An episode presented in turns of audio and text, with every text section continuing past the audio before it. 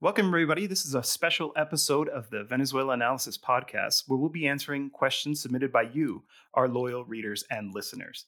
And we have the entire Venezuela Analysis team with us here today myself, Jose Luis Granado Ceja, Ricardo Vaz, Andreina Chavez, and Cira Pascual Marquina.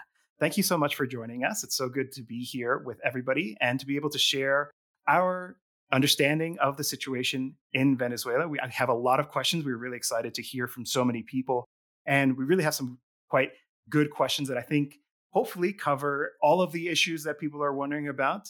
And I think we'll get started right away. So, our first one is about the situation in Latin America in general. You know, what are relations with neighbors going to look like? We have two really important elections this year in South America. Obviously, we have the first round of elections in Colombia. We have the second round coming up, which is pitting a leftist candidate, Petro, against this populist right wing candidate, Rodolfo. And so obviously the Venezuela Colombia relationship is really important. So let's start there. Who would like to talk to us about the potential impact of these elections? What will it mean for Venezuela, depending on who wins in the second round in Colombia? And then we'll move on to our other neighbors. So yeah, I mean, I think that uh, these elections are really important. I mean, we, we are thinking about Colombia, Rodolfo Hernandez versus Gustavo Petro. Gustavo Petro is a progressist, uh, perhaps a leftist. Uh, there's been a little bit of debate because Gustavo Petro has made some not so kind remarks in relation to Venezuela.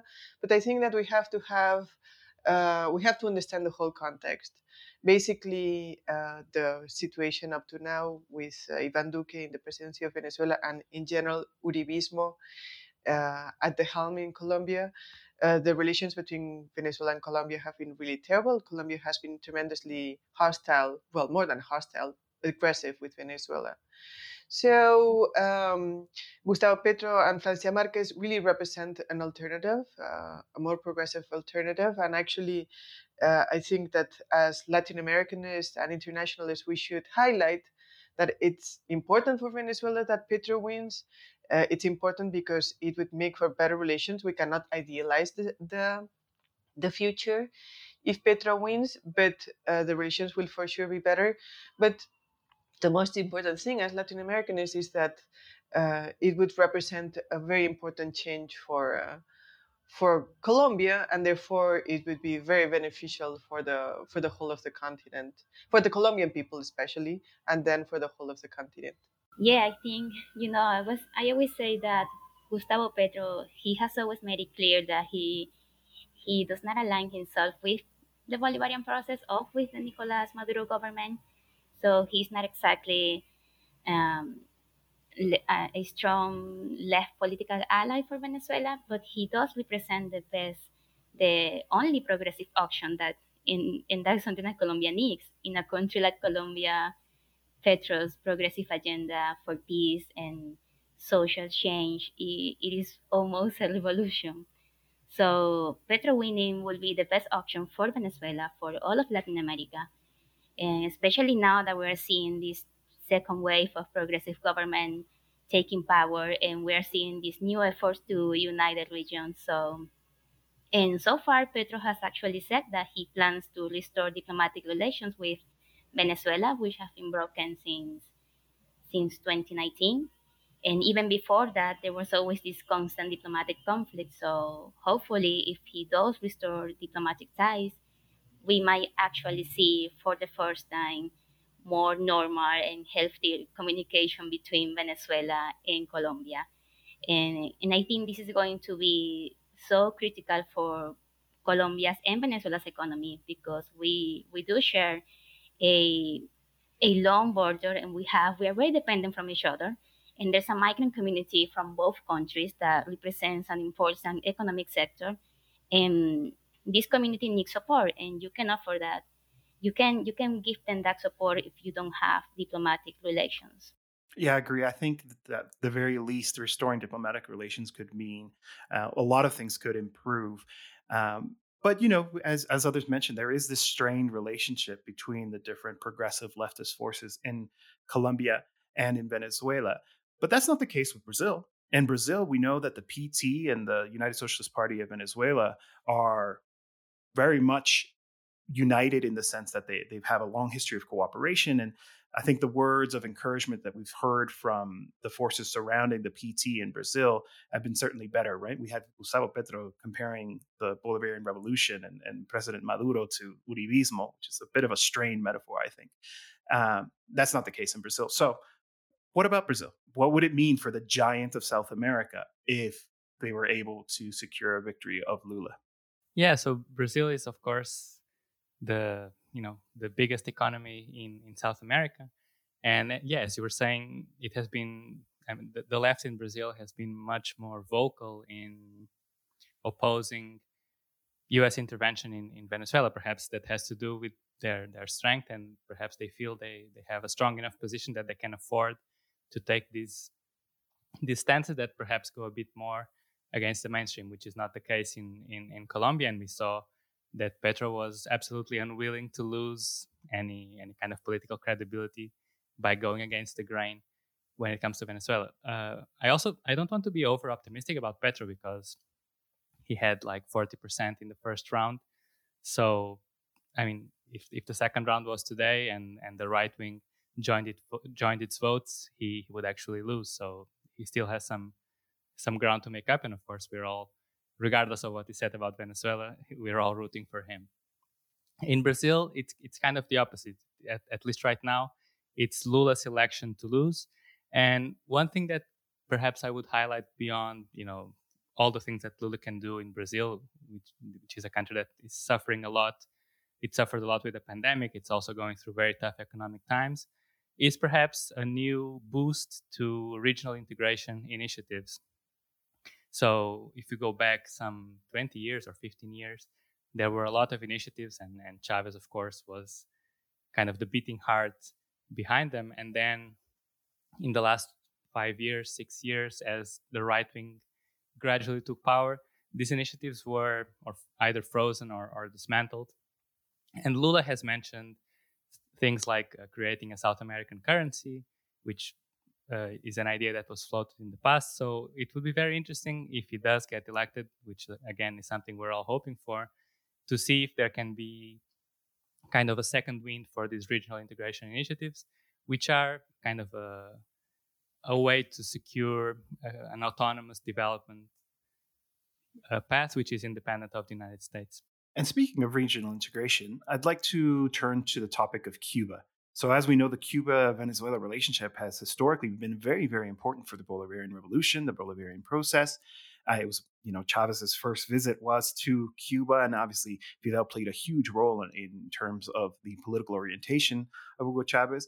But we also have seen that because of the multifactorial crisis, because of the economic situation that Venezuela is in, the relationship isn't the same, at least in economic terms, as it used to be. You know, it's Venezuela still in a difficult position and can't play that supportive role that it once did. That doesn't mean that the cooperation doesn't exist. And recently we saw that there was a, uh, a meeting between the heads of state to talk about strengthening that cooperation. So, where are things at? We had a reader ask us about the situation in Cuban Venezuela cooperation when it comes to healthcare, energy, military, education, etc. Where do things stand when it comes to Cuba and Venezuela?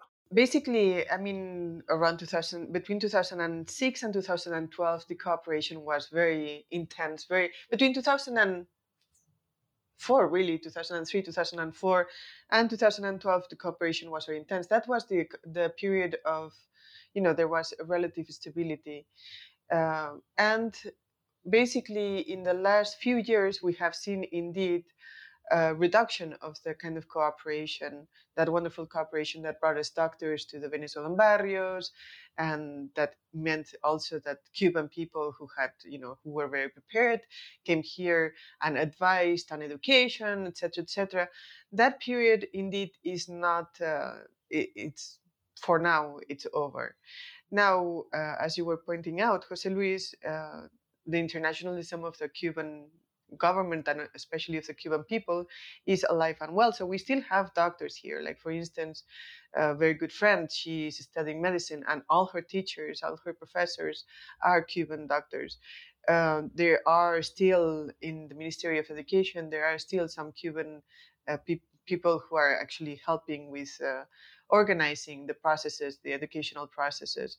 So, um, I mean, I think that it, it is what it is. The reality is that Venezuela does not have the, the muscle that it had at that time, but also perhaps uh, it's true that perhaps there's less interest in from the Venezuelan people in terms of establishing those channels of cooperation. While the relationship between the two countries is very, very good, but there's actually less interest in establishing those sorts of relationships with Cuba right now. So there's multifactorial. The period that Cira was talking about was, of course, when Venezuela was uh, they developed Venezuela and Cuba many energy cooperation agreements, uh, many economic agreements, and social development projects, especially in healthcare and education. And you know, Venezuela, when with Hugo Chavez, Venezuela began providing Cuba with oil in exchange for doctors, teachers, and other professionals who became part of Venezuela's social missions, the Bolivarian missions.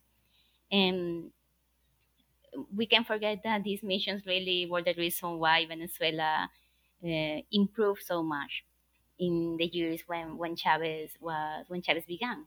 And one amazing example of cooperation and solidarity between Cuba and Venezuela is, uh, which I always like to mention, is Mission Milagro because this was truly uh, an international solidarity program that was launched by Chavez and Fidel Castro. I think it was 2004 and it provides free medical treatment for people with uh, with eye problems, with visually impaired people. And this program, until today, you can still see the effects because this program created medical centers across Latin America.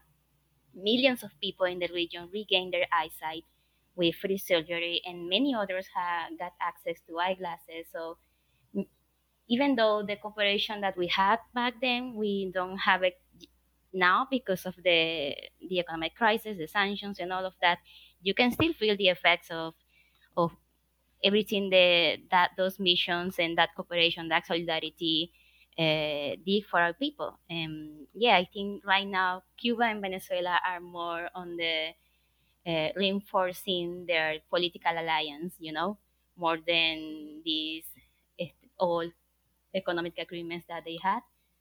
So yeah, I think some of the the lessons that both nations have learned is that they have to maintain their alliance, they have to strengthen their political power, and they con- continue to build this alliance to counter the U.S. aggressions, especially the sanctions program. Yeah, and speaking of sanctions, we're going to move on to our next block of questions. We saw that the ALBA had a summit, and it's reinforced this relationship between the countries that are member states of ALBA. We've also seen Mexico playing a leading role in trying to stand up to US imperialism in the region and trying to force Biden's hand by making sure that all the countries of the Americas are being invited to the Summit of the Americas. This episode's being recorded on Friday, June 3rd. And as, as of today, uh, Venezuela, Cuba, Nicaragua are not expected to be invited, which means that some countries will be boycotting the events. But obviously, we've seen Venezuela's in the news. The conflict in Ukraine led to this somewhat surprising scenario that we saw a high level delegation visit Venezuela. Although ultimately, it looks like not a lot came of it. You know, there it seems like the expectations were raised, but ultimately, there wasn't a lot of follow through. Now, that can be due to a lot of considerations. I think it's important to to note that there was a very strong backlash inside of the United States as a result of this high level delegation you know the the Miami political community, the reactionaries there really leapt on it to try to really limit Biden's options in this. And now we see that he's going to be traveling to Saudi Arabia. So oil is still important. But, you know, we're not seeing too much change in terms of US foreign policy towards Venezuela. So, where does the status of the Venezuela US relationship stand? And I, I think importantly, what does this mean for the negotiations with the opposition? Every time this issue comes up, the U.S. says we support a negotiated settlement, et cetera, et cetera. Obviously, the two issues are related. So, where are things at? U.S. Venezuela and the opposition negotiations. Yeah, as you were saying, this this Biden delegation visit to Caracas in early March turned out to be much ado about nothing. I think at at the heart of it is kind of a lack of direction uh, in in terms of what the Biden administration wants to do, right? Because on one hand, we've seen both clear signs and also these uh, ubiquitous anonymous officials who leak stuff to the press, that they are not content with just moving on with whatever Trump laid out before before them. And in this case, this uh, very farcical quote unquote interim government led by Juan Guaido. Yet, even though they realize that this policy is going to fail, and, and we assume, of course, that the ultimate goal remains re- regime change. It's not it's not going to change, regardless of whether it's a Democrat or Republican administration. But the Biden administration has not been willing has not been willing to bear the political cost of changing course, and perhaps this has to do with the very short-sighted nature of U.S. politics, where uh, there's always a, an election or a midterm election coming up, and so it, it's never the time to make any significant changes. So Biden, in the end, took the took the hit from from this visit to Venezuela and didn't get anything in return. So the the thing that was in question was was Chevron and Chevron's license to operate in Venezuela. I think we might get to it in a bit more detail later on. But in the end, for all the for all the talk and all the the reports in the media, nothing has changed and nothing seems like it's going to change until November. So uh, again, it, it's really up to, to, to the Biden administration to decide whether he really wants to do anything or just remain in this constant damage control mode. And what about the issue with the opposition? Is there a likelihood that there's going to be return to talks? Is there expectation? Does it depend on the U.S.'s role in this? What do people think about that? Well, I mean, of course, um, apparently the, there were there was some movement in some thrust towards um, towards a dialogue when this whole thing about lifting or rather than lifting um, lightening some of the sanctions uh, was happening and the two things were happening ha- hand on hand but in fact uh, that didn't turn out. I mean the sanctions basically have stayed at the same level of brutal intensity on venezuela. So um, it is less clear if there is uh, if if things are getting closer to a negotiation. I mean, one thing that I think is important to understand is that uh, generating the conditions for beyond the obvious things like obviously uh, Guaido's self-proclamation and and and um, the parallel government and all, all these issues. There's there's another thing which is that the opposition is highly fractured Guaido actually, in political terms, is a dead dog in Venezuela, and he has been for a long time, but he is still considered a factor internationally. So, um, with the sanctions, with this, with the ma- maintenance of the sanctions intensity, and the fractures within the the Venezuelan opposition, which is we could say divided between these more, let's say, uh, cool willing uh, sector, the Guaido sector, and another sector that is willing to negotiate with the government but has never had any social base in Venezuela. That situation means that right now, uh, the government perhaps is not in such a need of having negotiations. And um, obviously, the main thing for negotiations would be uh, relaxing the sanctions, and there seems to be no interest to do this from the United States. So I think we are going to see, I mean, we probably will see some low level negotiations in the near future, but I do not expect like high level negotiations reactivating in the near future. Yeah, it's very clear that the government is not is not in a rush. So we saw once the the Biden administration announced that uh, it was not going to relax sanctions right now, and it was going it was kind of kicking the can down the road until the November midterms. We saw something leaked to the press, which might be a coincidence or maybe not, uh, which was the Venezuelan government saying that it no longer wanted Norway mediating the talks with the opposition. So maybe there's something behind it. Maybe it's just a way of the Venezuelan government saying that it's not just going to roll over and go back to the negotiating table with the opposition, if there's nothing significant in return. So, as Ciro was saying, I think right now time is on the side of the Venezuelan government because the opposition is fractured. It basically loses credibility by the day because it, it can't really do anything, and there's the the presidential elections in 2024 are still quite far away.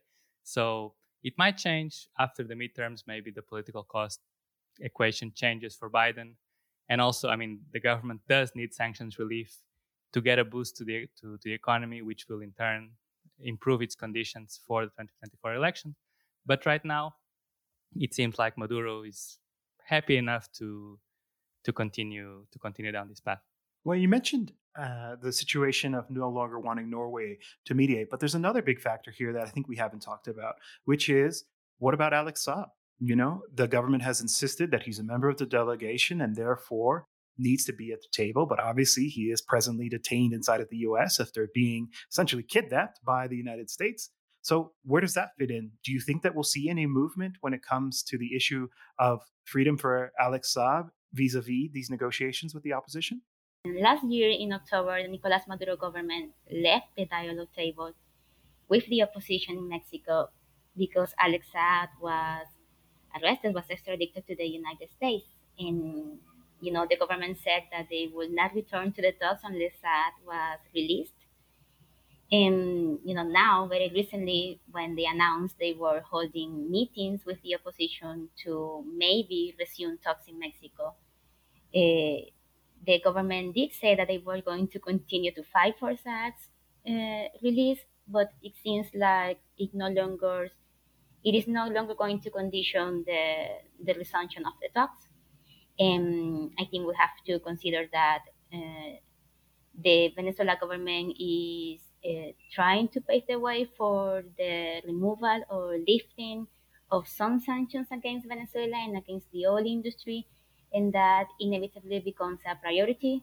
So I think I think Alex Saab is going to continue to be part of the discussions and the negotiations with the United States but right now, a, it is not going to condition the entire dialogue process. That it's not going to condition the talks anymore, and and that makes sense at the moment, you know, because we're talking about some sanctions potentially being lifted, which will benefit the entire Venezuelan population.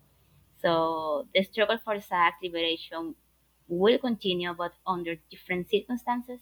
Yes, I totally agree with with Andreina. Basically, sanctions relief if there is a real possibility of sanctions relief, there will be a dialogue.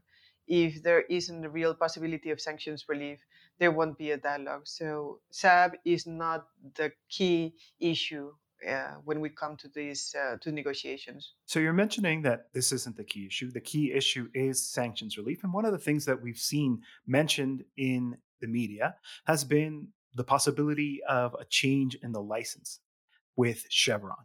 And a lot of people are actually surprised to learn that Chevron is still in Venezuela, albeit in a very limited, reduced capacity. So, what's the government's current view with working with private oil companies? You know, why is there this this push to have this license changed so that Chevron can resume its activities in the country? And what does this mean for the economic crisis? How does this all factor in to the situation for Venezuelans in their day-to-day lives? One one thing that we need to to mention is that it's not just the present government. This actually goes back to Chavez. So when there were significant reforms and really revolutionary changes to the, the oil industry with the hydrocarbon law in 2001 and there was there were later some important decrees in 2006 and 2007 which raised the Venezuelan state's participation in the oil industry so it's no longer the the paradise it used to be for multinational corporations. Uh, a number of them left, and there are also some very unpleasant litigation going on, which uh, would be a subject for a whole other discussion. But some of them stayed, and they stayed in these joint projects where typically the Venezuelan state oil company PDVSA will own 60% of the shares, and the other 40 will be owned by a private corporation. And when the sanctions ramped up in 2019 and 2020, essentially the, the United States began, the United States Treasury Department began to target these corporations one by one. So, for example, Spain's Repsol or Italia, Italian Eni to uh, make them wind down their operations in Venezuela. And the only one that stayed was Chevron because it constantly lobbied that it needed to be in a prime position to take advantage, quote unquote, once the situation changed. I think it, it, it also goes to, to show the, the short sightedness of, of the, the Trump administration at the time that they expected the once Guaido proclaimed himself, they expected the situation to change quickly, and so there wouldn't be this kind of strange situation where sanctions are actually hurting the economic interests of U.S. corporations. So Chevron, having stayed in the country with this very limited license, which essentially only allows them to to do maintenance work, they would be, I mean, the the U.S. government would make sure that if there was any sanctions relief, they would be in the in the best position to take advantage of it. And going back to the other point that you were mentioning, how it affects the Venezuelan crisis, uh, I mean, for all the talk about moving past the rentier economy and, and so on, which of course we shouldn't shouldn't downplay this this discussion. It's clear that the fastest way to to bring the economy back to life and in, in turn again raise people's living standards is through an increase in, in, in oil production. And in that sense, the country is going to need a lot of investment, a lot of know-how, and for better or worse, it's oil corporations which are in, in, the best position to, to make that happen. So the fastest way to increase oil output would be to for for uh, corporations to come back and, and, restart their activities in Venezuela. So that that's why, I mean, on one hand you have Chevron's interests, which are lobbied to the administration, but also, I mean, if, if we're talking about the, the Venezuelan oil industry's interest, it's also to raise output very quickly, and and that happens the fastest way for, for that to happen is with the investment from foreign corporations. And despite the US's intransigence on this issue, not really wanting to make any movement when it comes to the relief of sanctions, even minimally, there's still been talk throughout Venezuela and a lot of messaging coming from the government about an economic recovery. And I think we have seen some efforts to attend to the quality of life issues that plague Venezuelans as a result of the crisis right now. So, what are the things that the government is doing to spur this economic recovery that, that is being talked about? And what does it mean for Venezuelans? Is there actually an improvement in terms of quality of life? Is, is that modest economic recovery translating into something material for the Venezuelan people? Well, Jose Luis, as you say, there is an economic, a small economic recovery. Uh, in in Venezuela, it's been happening for approximately one year now. I guess one question is where is the origin? Why is there an economic recovery in in Venezuela right now? Because the sanctions, I mean, there hasn't been any sanctions relief. So I guess there's probably multiple factors, including the growth in exploitation of in gold exploitation, but also we should factor in a liberalization of the economy which in you know like in macroeconomic terms generates an improvement of the economy but it doesn't generate an improvement of the life of the working people in venezuela. In other words there's been basically a drastic liberalization of the economy. Uh, we could say that there's been some a, a sort of an adjustment package uh, that has happened here in Venezuela. And with that has come, you know, like if you go to the center of Caracas or if to the center of any city or to the middle class areas, you see a lot, many more restaurants. You see actually, if you go to the wealthier areas of Caracas, you actually see many luxury cars, very new cars, which until, you know, like even a year ago, you went around Caracas and it was empty. There were almost no cars, and there was very little activity in the street. Right now, you there's actually a lot of cars in this in the street. Um, but what is particularly surprising is that you know, like there's like a lot of luxury cars, but there's a lot of people who are really, really hurting. There's a lot of people who are living on thirty dollar uh, a month wages, and I should I should make something clear here. Sometimes, you know, from the global north, people think, well, maybe with thirty dollars, uh, you are kind of hurting in Venezuela, but uh, but maybe you can actually make it with thirty dollars. No, you can absolutely not live on thirty dollars in Venezuela. Actually, uh, I mean, it's really far from what's needed. So um, what we see is, uh, in macroeconomic terms, a recovery of the economy but we also see a tremendous growth in inequality.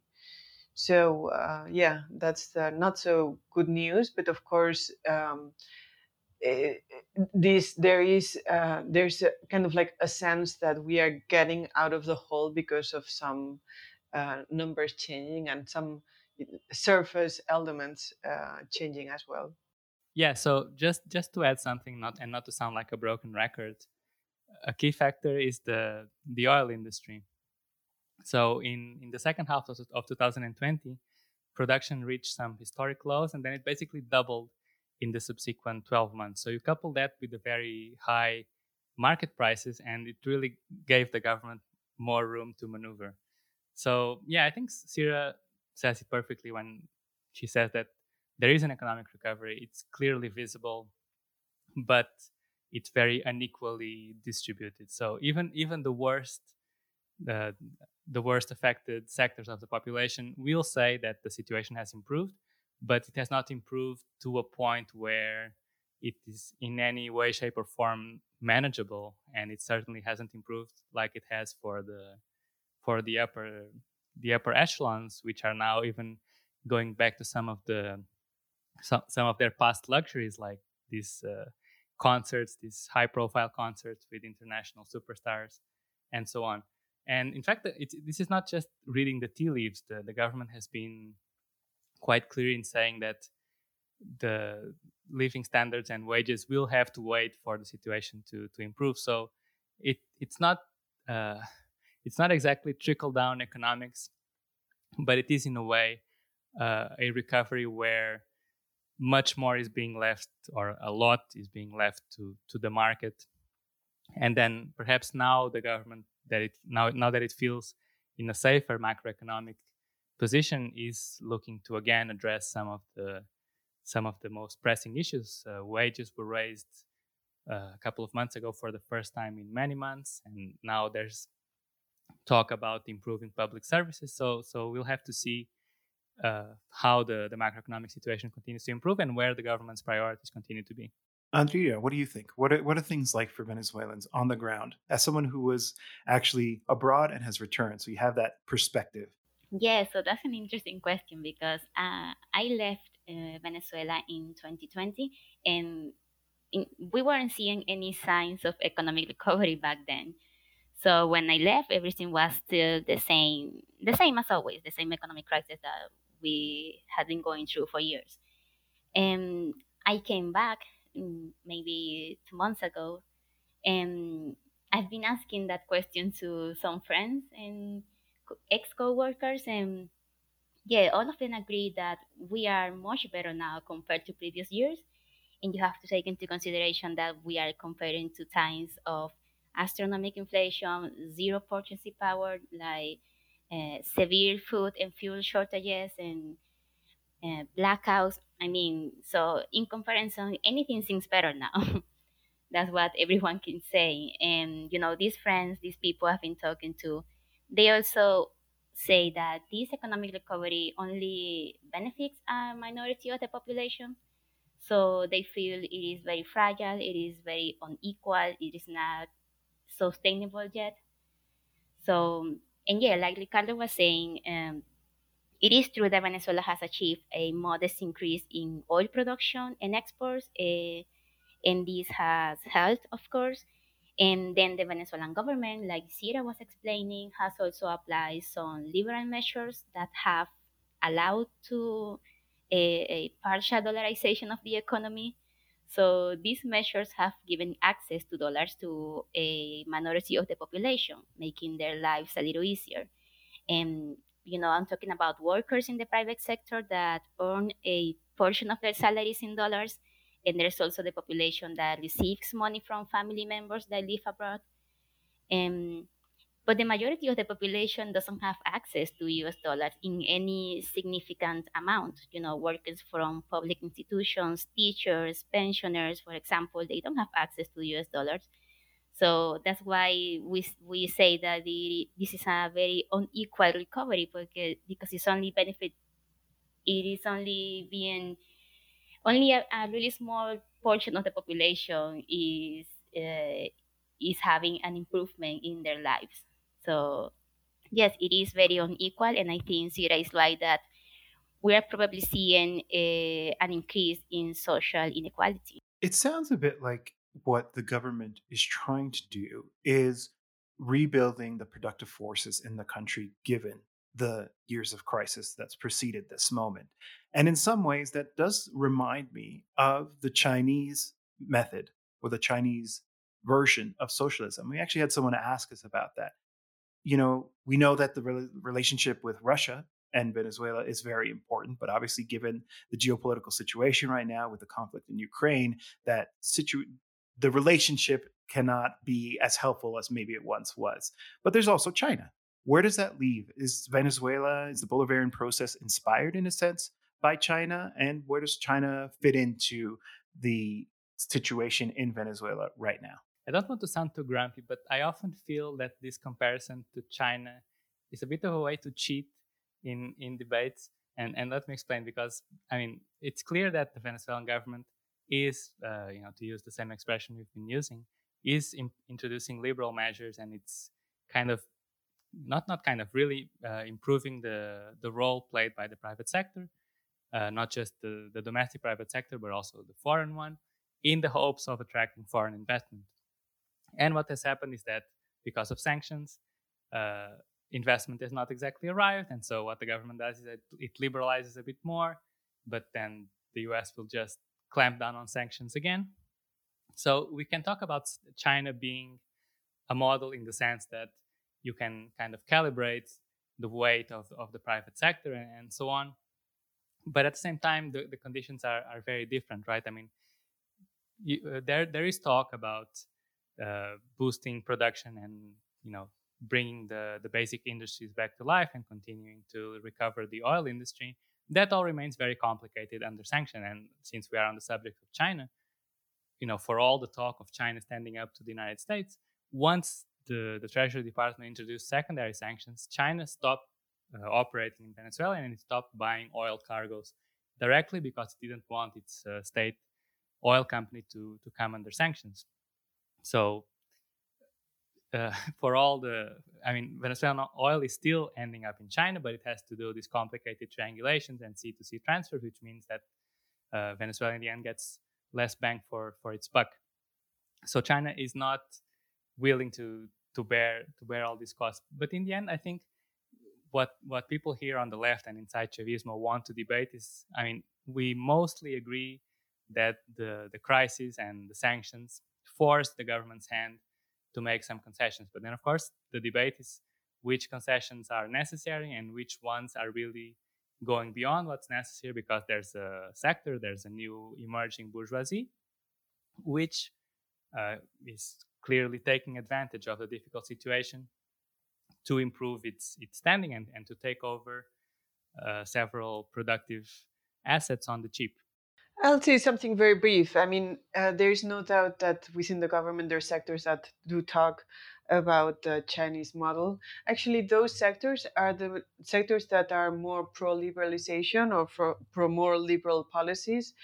I would just personally make an observation, and that's that the Chinese model is a is a model where the state has a great deal of control over the society and the economy, and the Venezuelan state like most of the states in the periphery, in the global south, is actually a very weak state. So I would say to those of us in the left who think about how to come out of the current situation, I mean, one thing, one thing maybe what you think about the Chinese model um, you may have a more sympathetic or less sympathetic reading of it. And another thing is if it can actually be applied here. And to the first one, I won't answer, but to the second one, I will say these are not the same conditions. You cannot apply the Chinese model here because the state is a weak state. So, one of the advantages that we have as Venezuela analysis is that much of our team is on the ground. And I'm really happy to see that we got a lot of questions about those kind of on the ground issues. So, we're going to do a little bit of a lightning round here just to wrap up this episode of the podcast.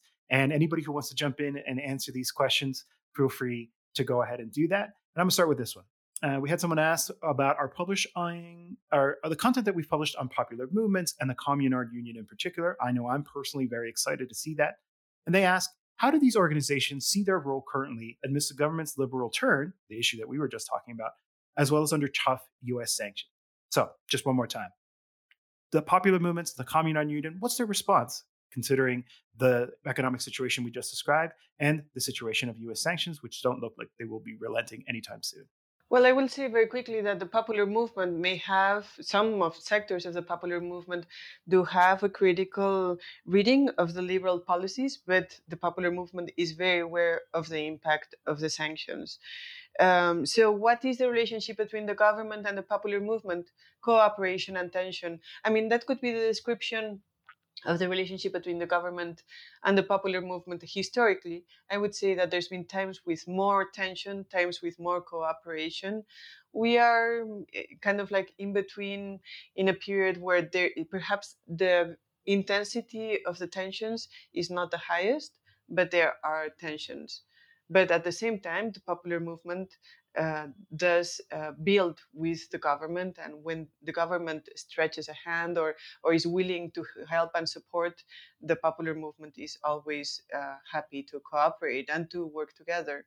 Yeah one thing just just to complement is i would recommend uh, readers go on our website and check out the series of interviews that we've done with several pop- popular movements throughout the country and that will really allow people to understand the the struggle from below how they analyze the, the internal and external contradictions.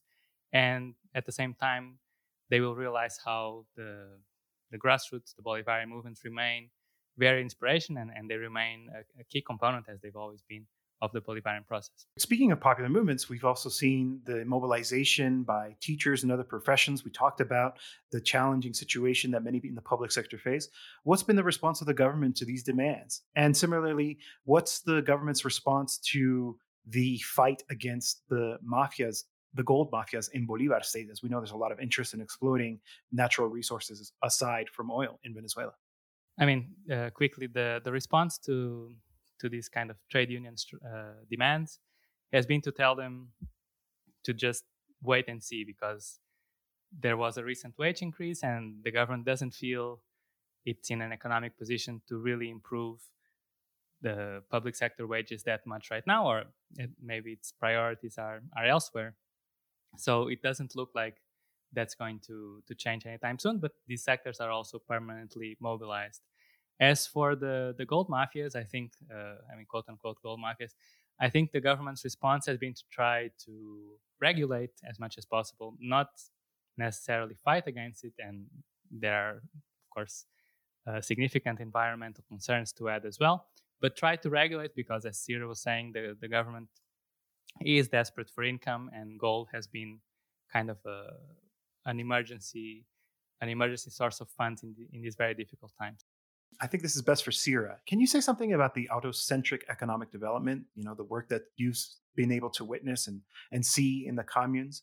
What about this about imperial value flows? Is this dollarization that's been happening, this clandestine dollarization, one of these imperial value flows? Well, first, I would like to say that uh, with, with our experience uh, with uh, communes, especially, which are the grassroots spaces for a construction of a new economy and a new democratic society, uh, their economic impact at the national scale it is small. Uh, it should not be. We should not be thinking that most of the Venezuelan uh, people live in a communalized society. Absolutely not. Maybe 1% of the Venezuelan society lives in a communalized context. But I think it's important to say that in those spaces where there's communes and in those spaces where there's popular grassroots organization and democracy, direct participative democracy, life is much better, both in material and in spiritual or, you know, like social terms. So uh, that's one thing. So about uh, the imperial value, value flow and things like dollarization, etc., etc. Uh, those uh, when they when the economic opening or when the economic restructuring began to happen approximately two or three years ago when the venezuelan government uh, started to shift its economic policy um, that was a very hard time for for the communal organization because uh, of course it's not on the side of capital and if it, since it's not on the side of capital it was very very painful to adjust to the new realities. Now, uh, more recently, I would say that uh, the communal movement is a little bit stronger, but it has nothing to do uh, with external uh, events. It has all to do with actually more organization, further links between the between the communal organizations through the Communard Union, which we were mentioning earlier. So um, I don't know. I mean, like first, let's put it in context. In the in the broad context, the communes are small. The communes have been hurt, of course, first of all by the sanctions and the economic crisis, but also the uh, liberalization process was painful. Right now, if there are uh, solutions that are being um, found by the communards, it's because of the communards' own making.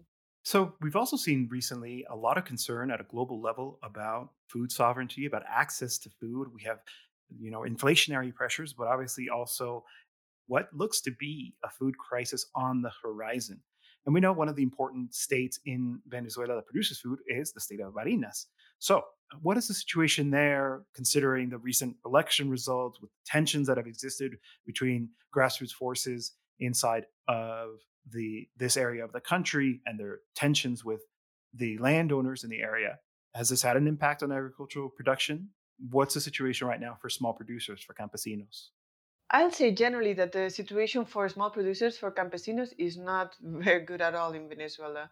But there is, uh, with this whole reorganization of the economy, there is uh, there is a growth in the agribusiness sector. Um, Barinas is um, Barinas is one of the places, not maybe the most important, but one of the states where there's a lot of agribusiness. In fact, the fact that there was a lot of agribusiness with the prior uh, Chavista governor is uh, was a factor that actually made us possibly made us lose ground in Barinas.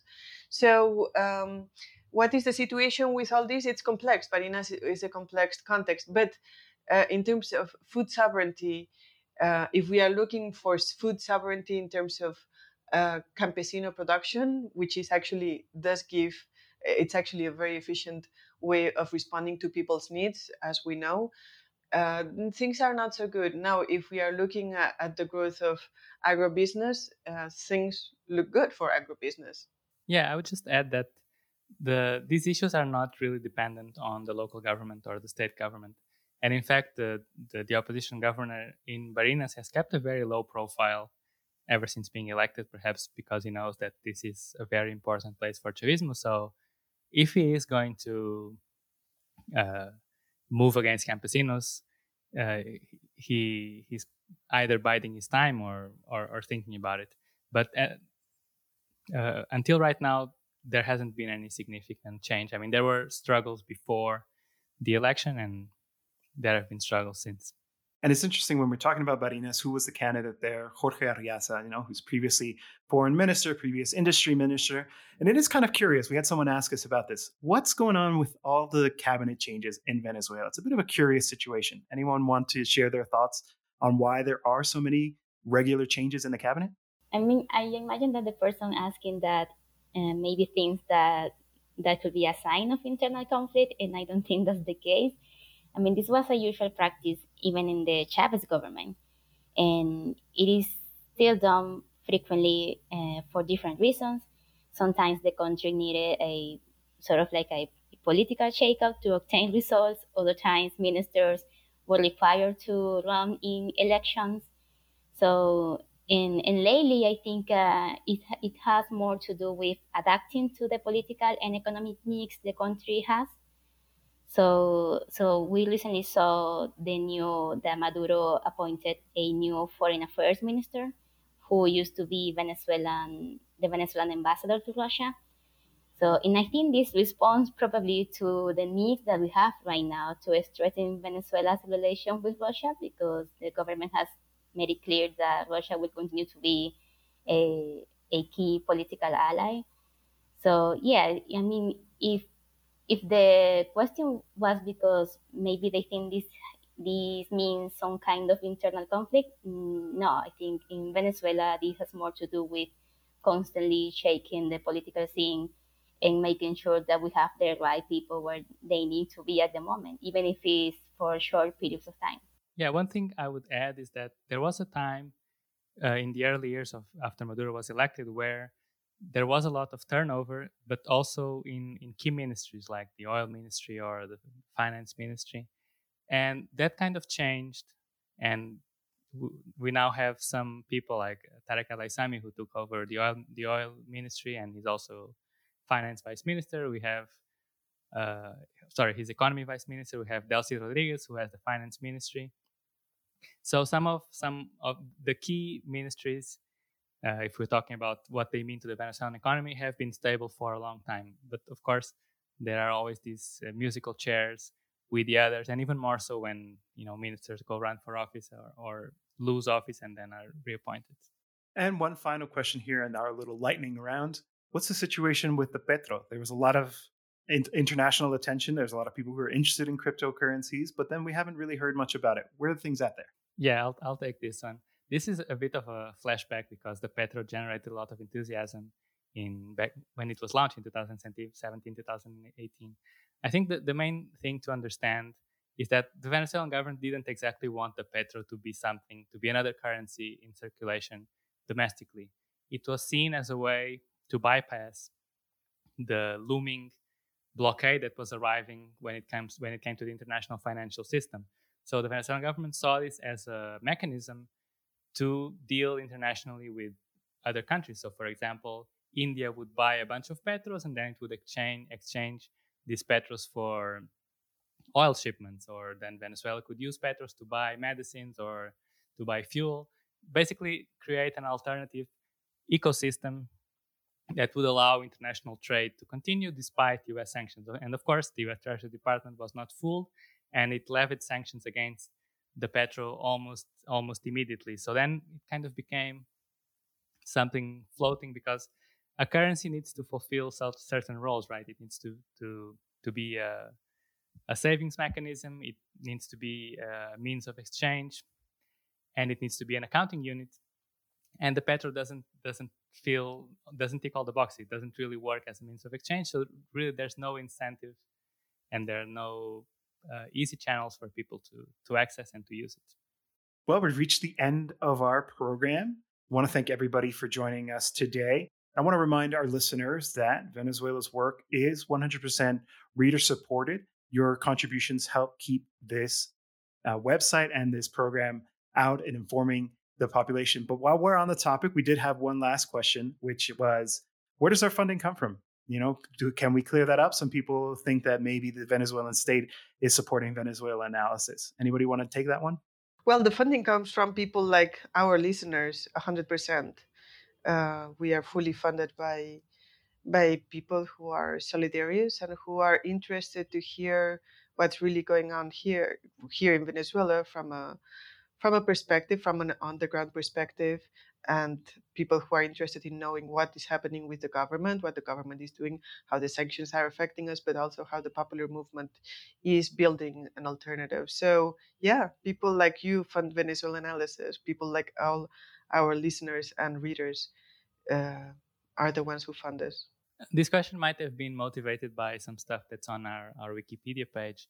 So, there was a period, perhaps a couple of years, where Venezuela did get funding from Venezuela Analysis got funding from the Ministry of Culture, but that never had any influence on our editorial line. And actually, people can go back to the reporting and see for themselves. But since 2008, we have been 100% funded by readers. There's, I believe, on our Wikipedia page also something about mutual agreements with the likes of Telesur. That was never, it never involved any financial compensation. It was just, those were just agreements to share content and uh, I mean every now and then we still share content with Telesur, but we have no no editorial coordination with them. In the end, I think this accusation that we're funded by the government says more about the people who levy the accusation than it does about us. I mean, it's usually from from these liberal people who can't really fathom anything worth fighting for, and so the only the only explanation they have for someone disagreeing with US exceptionalism is that they are funded by an evil government. So, I mean, for them, there's nothing we can do.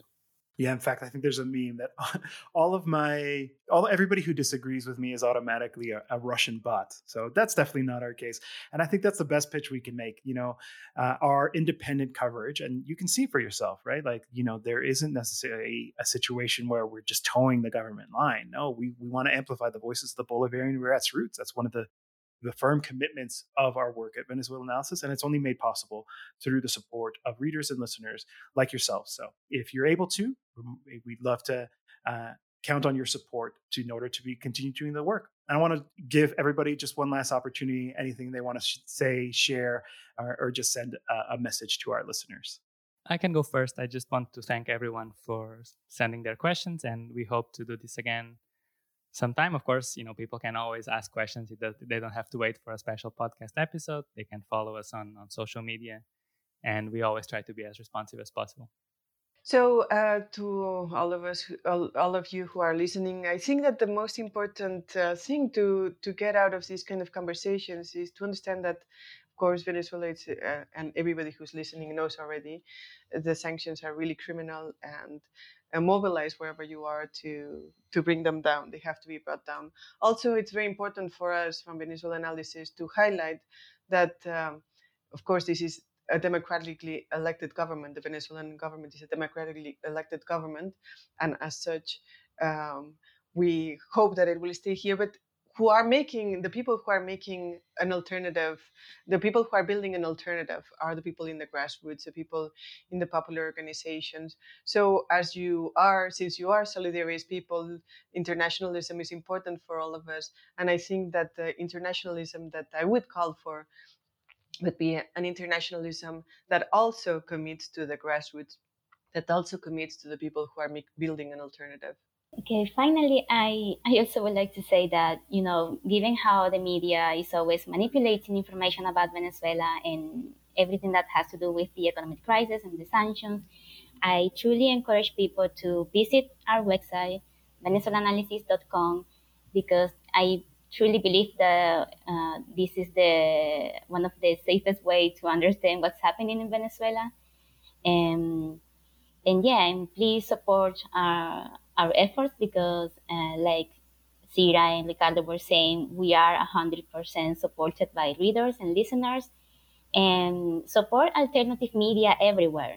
You know, this is the only way to truly defy these uh, corporate media and, and the lies. Excellent. Well, it's been, as always, a pleasure to speak with you. Honestly, it's a privilege to be able to work with all of you and, and, your wealth of knowledge and experience. I'm Jose Luis Granados, host of the show, and we've been speaking with Ricardo, Andreina, and Cira from the team here at Venezuela Analysis. Thank you so much for joining us.